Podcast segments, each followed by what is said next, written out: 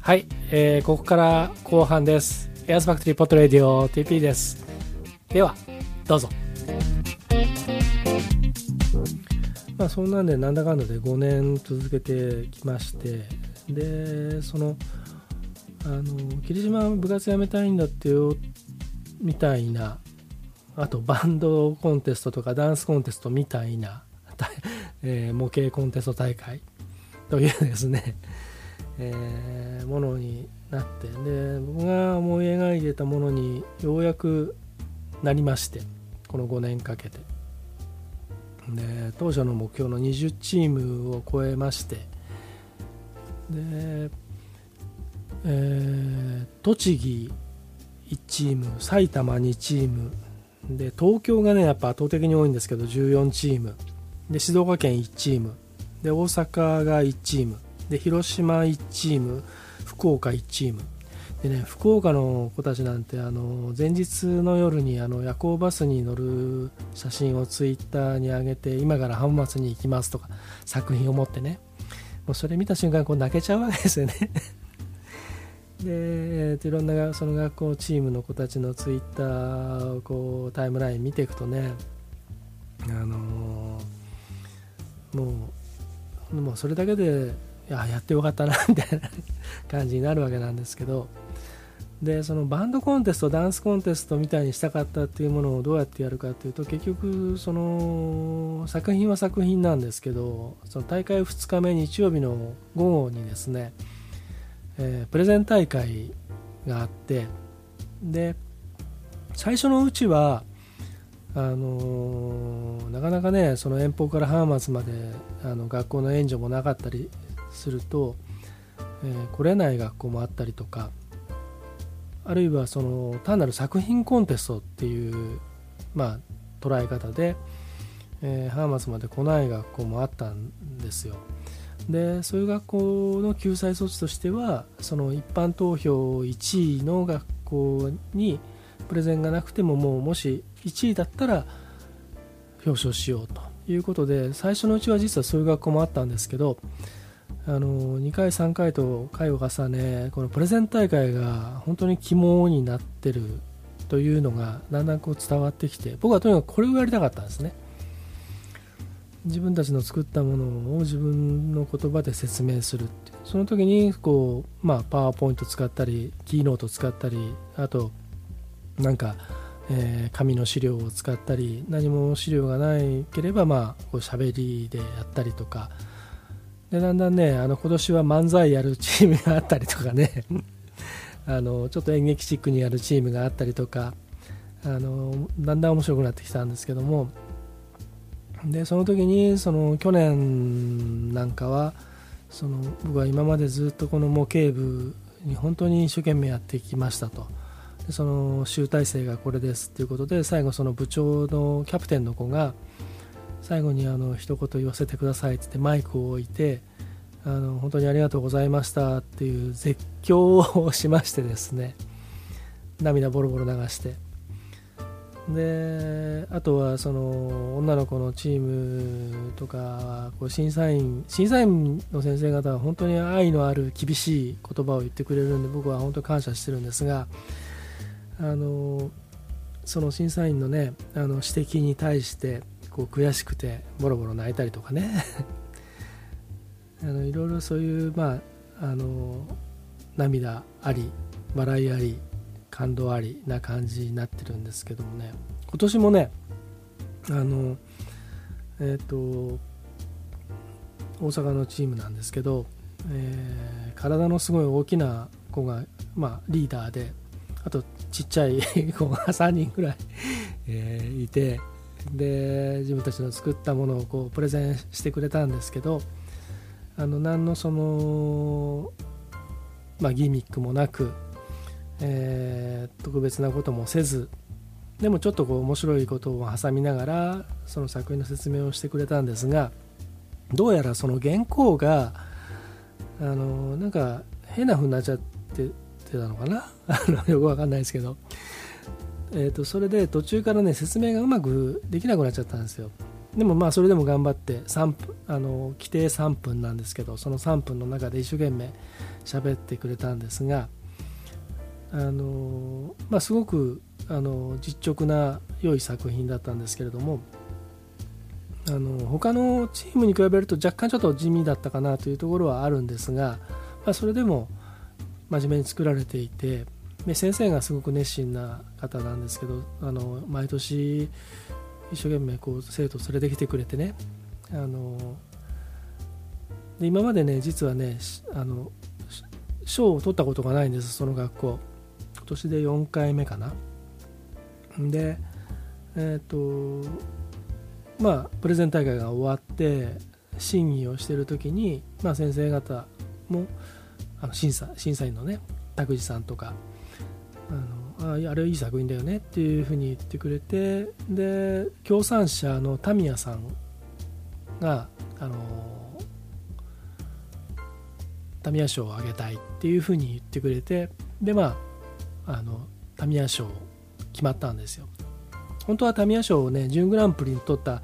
チームが、まあ、素晴らしい作品だったんですけどそこにまずタミヤ賞が決まってタミヤさんの方からもう1チームにあげたいんだけどということでそのチームが選ばれたんですね。で発表をこう1つずつ賞を発表してってでタミヤ賞そして準グランプリの子たちまず最初あげて実はもう1チームあるんですって言ってざわざわざわってでまあ僕がこうもう一つのチームはここですって発表したらもうわーってなって。であのー、まあ壇上というか前の方にこう来てもらって。で僕があの表彰状を実行委員長として、まあ、各チームに表彰状を読んで渡すんですけど僕はね読んでる横で そのリーダーの体の大きい僕より大きいあの子が肩震わせてあの涙をボロボロボロボロ出して泣き始めて。なんかもうそれ見てなんかねあの表彰状がちょっとこう読む声が震えましてね。どうしたんだろう？とやっぱそんなに嬉しかったんだろうなって思って、まあ、渡して。でじゃあみんなから一言ずつでなった時にあの実はさっきのプレゼンがボロボロになっちゃってみんなで一生懸命作ってきた作品を最後にこう、うん、伝える時になってあの僕がぶち壊しちゃったみたいな。それがなんかもう辛くて。それがなんかこんなあのしかもタミヤさんが賞をくれたもう嬉しいっていうことだったらしいんです。で他のチームメンバーの子たちもさっきまで実はあのお通夜みたいな状態でしたって。あのプレゼンの失敗でね、うん、これであの帰りの電車の中でみんなで笑って帰れますっていう他の部員の子の。なんかそういうねあのでみんながこうちょっと微笑むみたいなね。すごくいいシーンだったんですよ。で思えばその思えばっていうかその自分がそのバンドとかあと僕子供の頃その小学生の時子供オーケストラが小学校の中にあってそれのまあリーダーをやっていて自分はコントラバース担当でえー、前も話したことあるんですけどあの浜松市の西部地区大会があって今度は浜松全体の大会があってっていうこうだんだん勝ち上がっていくんですね。で子ども音楽コンクールっていうのが東京で最後決勝があ決勝っていうかあの、えーと、県の代表になると、えー、東京の杉並公会堂というところでその県代表が演奏ができると。でそれが、えーと、ラジオでオンエアされるっていうですねそういう大会が昔あって今あんのかな分かんないけどで僕らは、えー、もう本当に地区予選からもうずっとこう勝ち上がって勝ち上がって勝ち上がって最終的にその静岡県代表になって僕は6年生の時に。で12月に東京で演奏したんですけれどもあの、自分がそれをこう体験した時に、あの、やっぱりその演奏に臨む本番舞台に上がる直前のみんなで行くぞっていう感じと、えー、演奏してる最中のその心一つにしてくる感じとで演奏が終わって拍手を浴びてで今度客席の方で戻って他の学校のチームの演奏を聞いて内心ねやっぱりあのミス例とか思う時もあればわやっぱいいなあんなに上手な学校あるんだみたいなのでこうね、えー、したりとか。で発表ですってなる時のこうドキドキな感じっていうのを経験してきているとやっぱりその感じでやってあげたいなっていうのがあるんですよね。なのでまああのー、大会としてもいい大会になってきているし、えー、始める時にあの実はそのえっ、ー、と Facebook ページかなあと、えーまあ、とにかくいろんなところにあのこれ始める時に少なくとも絶対10回大会までは続けますって 書いてあるんですよ。今も書いてあるけど。で今5回来てあと5回なんですがね。これね準備から本番までまあ実質ねなんだかんだ1年かかるんですよ。であのー、その中でも特にあの本番から前半年間っていうのが結構大変なんですよね。で もう3ヶ月前になると3ヶ月前っていうのはまああの、えー、エントリーの受付をしてる最中。で、えー、参加チームが決まるのが2ヶ月前なんですけど決まってからその本番までの2ヶ月間っていうのが本当にね大変で。あの正直ね結構ね 普通に自分のその本業のイベントの企画制作とかをやってるよりも時に大変だったりするんですよ。で両方そのいろいろが重なってる時なんていうのは本当大変だったりするんですけどだけど、うん、これだけはとにかく、あの自分のその、うん、全部をこう投入して えー、公約通り10回大会までやってでこっからねあとその5年の間にその11回以降をやってくれる人を育てていくことができないとやばいなっていうかまずいなと思っていて。10回やって僕も体動かないしもう無理だとかね。あんまりそれだと申し訳ないしとかね思って。いまして。でこの大会がこうずっと続いていて自分がこうじいさんになった時にそれを一えー、客としてねあのファンとして、えー、会場に行って投票を楽しむプレゼン大会の時に、えー、その客席でニコニコして えー、聞いていたいなって、えいうのが、まあ、あの今ささやかな夢なんですけれどもそれをねこれから5年間やっていかないといけないなとは思っております。えー、と話がちょっとあれこれしましたけどそうそう。そのね霧島部活やめたいんだってよっていうのみたいな大会にしたいっていうのがあのえ、最初まだこれからその大会を作っていくっていう時にとある、え、誰もが知っている、え、模型メーカーではなく、えー誰もが知っている会社とですねその企画の話あの企画の可能性について意見交換をした時があってですごく興味を持ってくれたんですねその会社の担当の方が。で浜松まで来てくれてあのいろいろこうあの意見交換をした時にあの僕もうその時にあのまだ形も何もない状態だったんですけどあのえっ、とそのハイスクール国際ジオラマグランプリでえっ、と本当だったらインターナショナルハイスクールなんとかってなるのをあくまでハイスクールを頭に持ってきて英語の表記的にはちょっとあれなんですけど、まあ、とにかくハイスクールを頭に持っていたかったので High School International Diorama Grand Prix っていうあのまああのタイトルというかそれをまあ略して、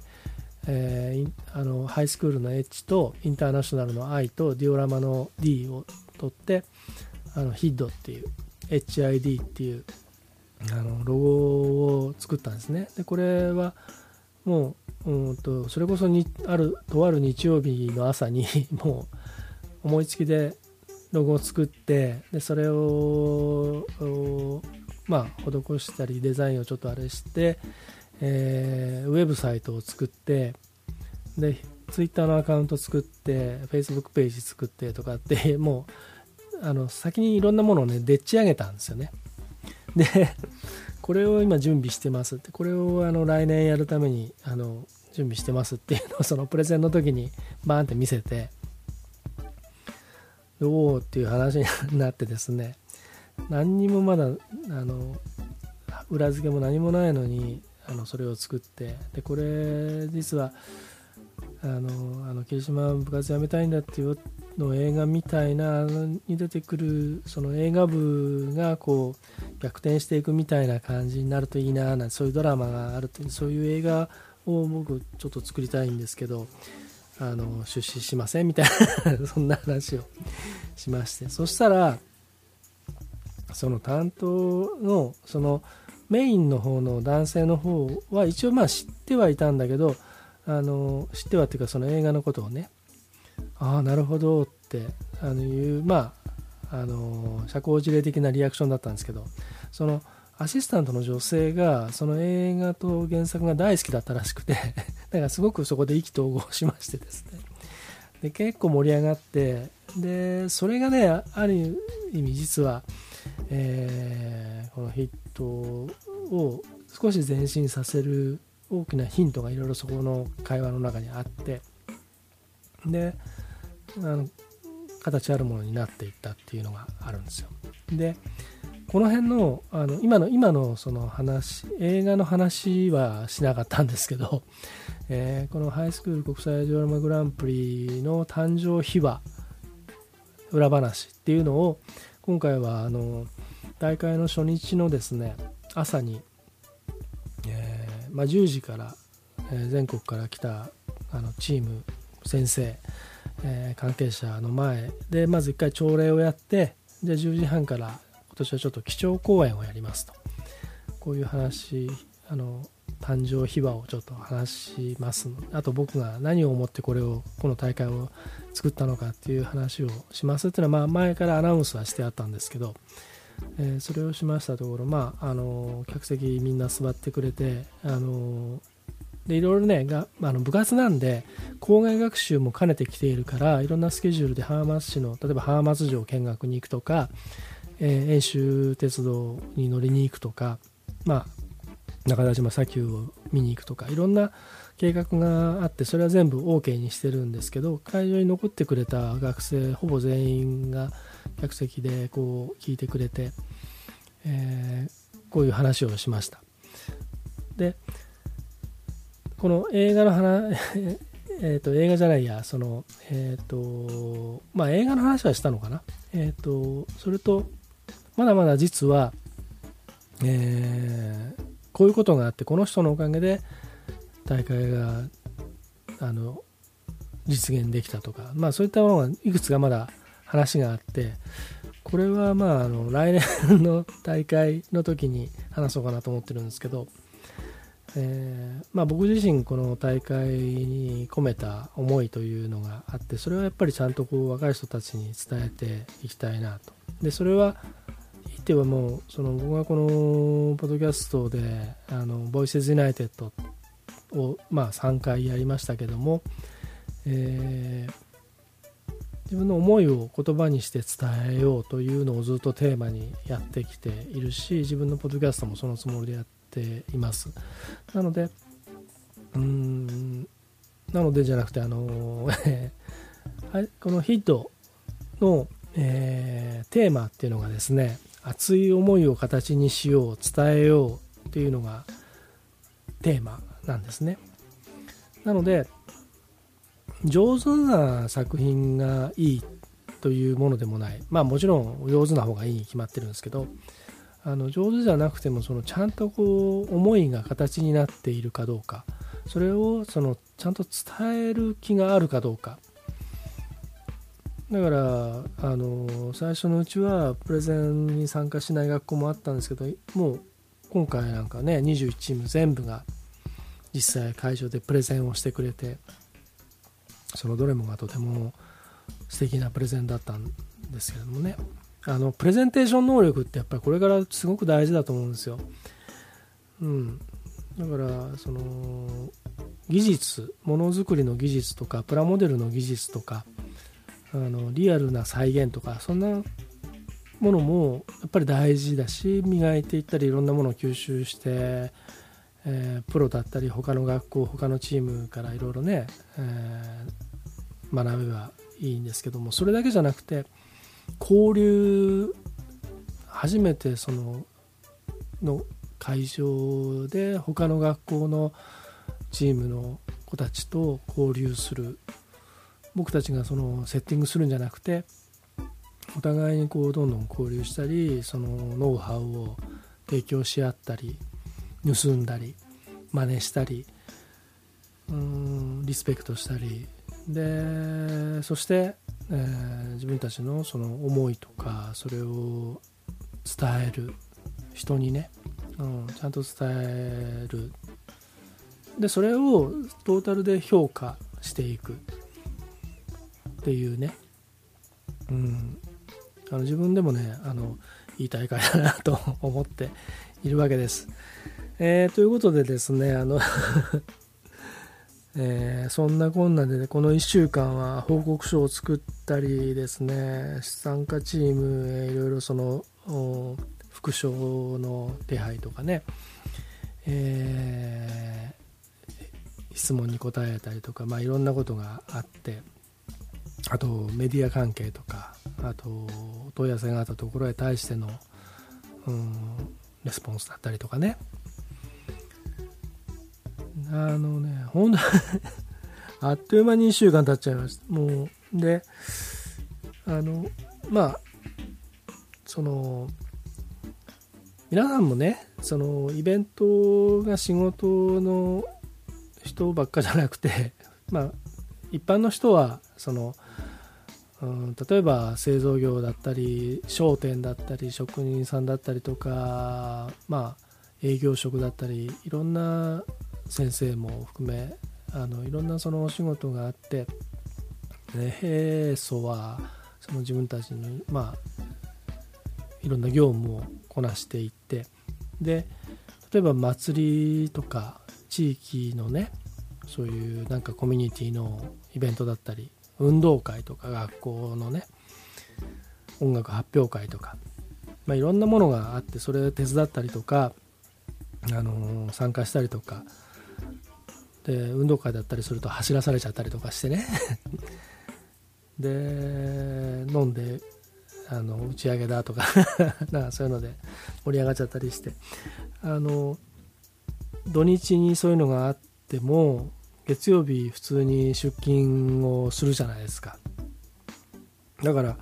僕らの仕事はまあ土日にそういうイベントがあったりして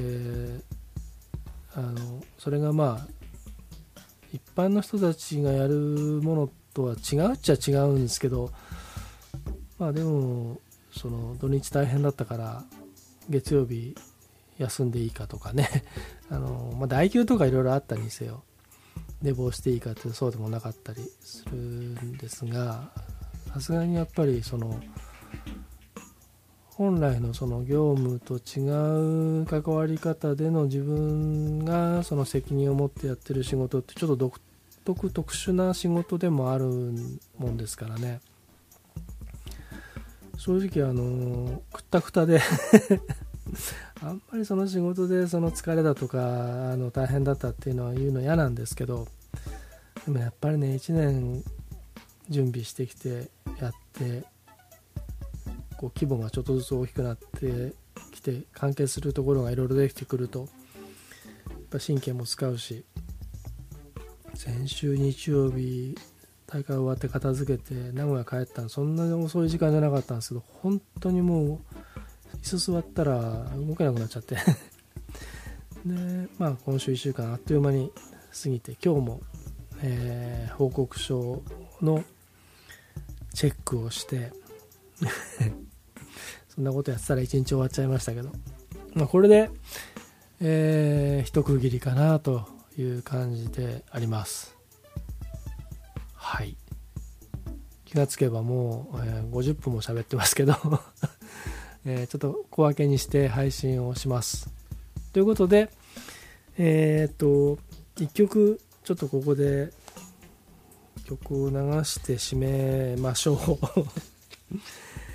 えっとジェフリー・フリッチャーはえっ、とねえっ、とジェフリー・フィリップ・ネルソン、うん。えー、こちらの曲で「えー、セブンティーンという曲を聴いてもらいたいと思います、まあ、17歳の時のね、えー感じよくわかんないですけど、まあ、とにかくそれを最後に流して、えー、締めたいと思いますエアスファクトリーポットレディオ TP でしたじゃあまた When I was 17 I could do anything I'd sleep in every morning till my friends would get me on my feet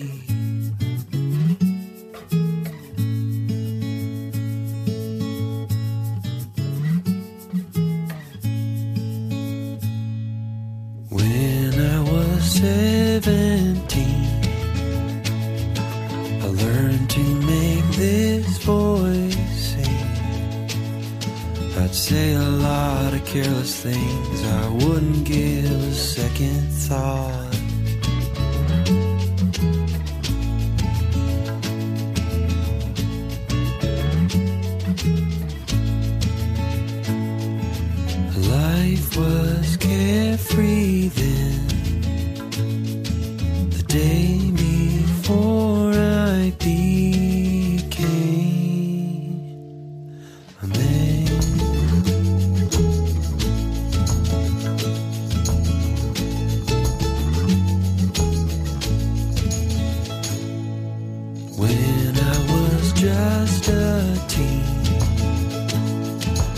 Body was tight and lean.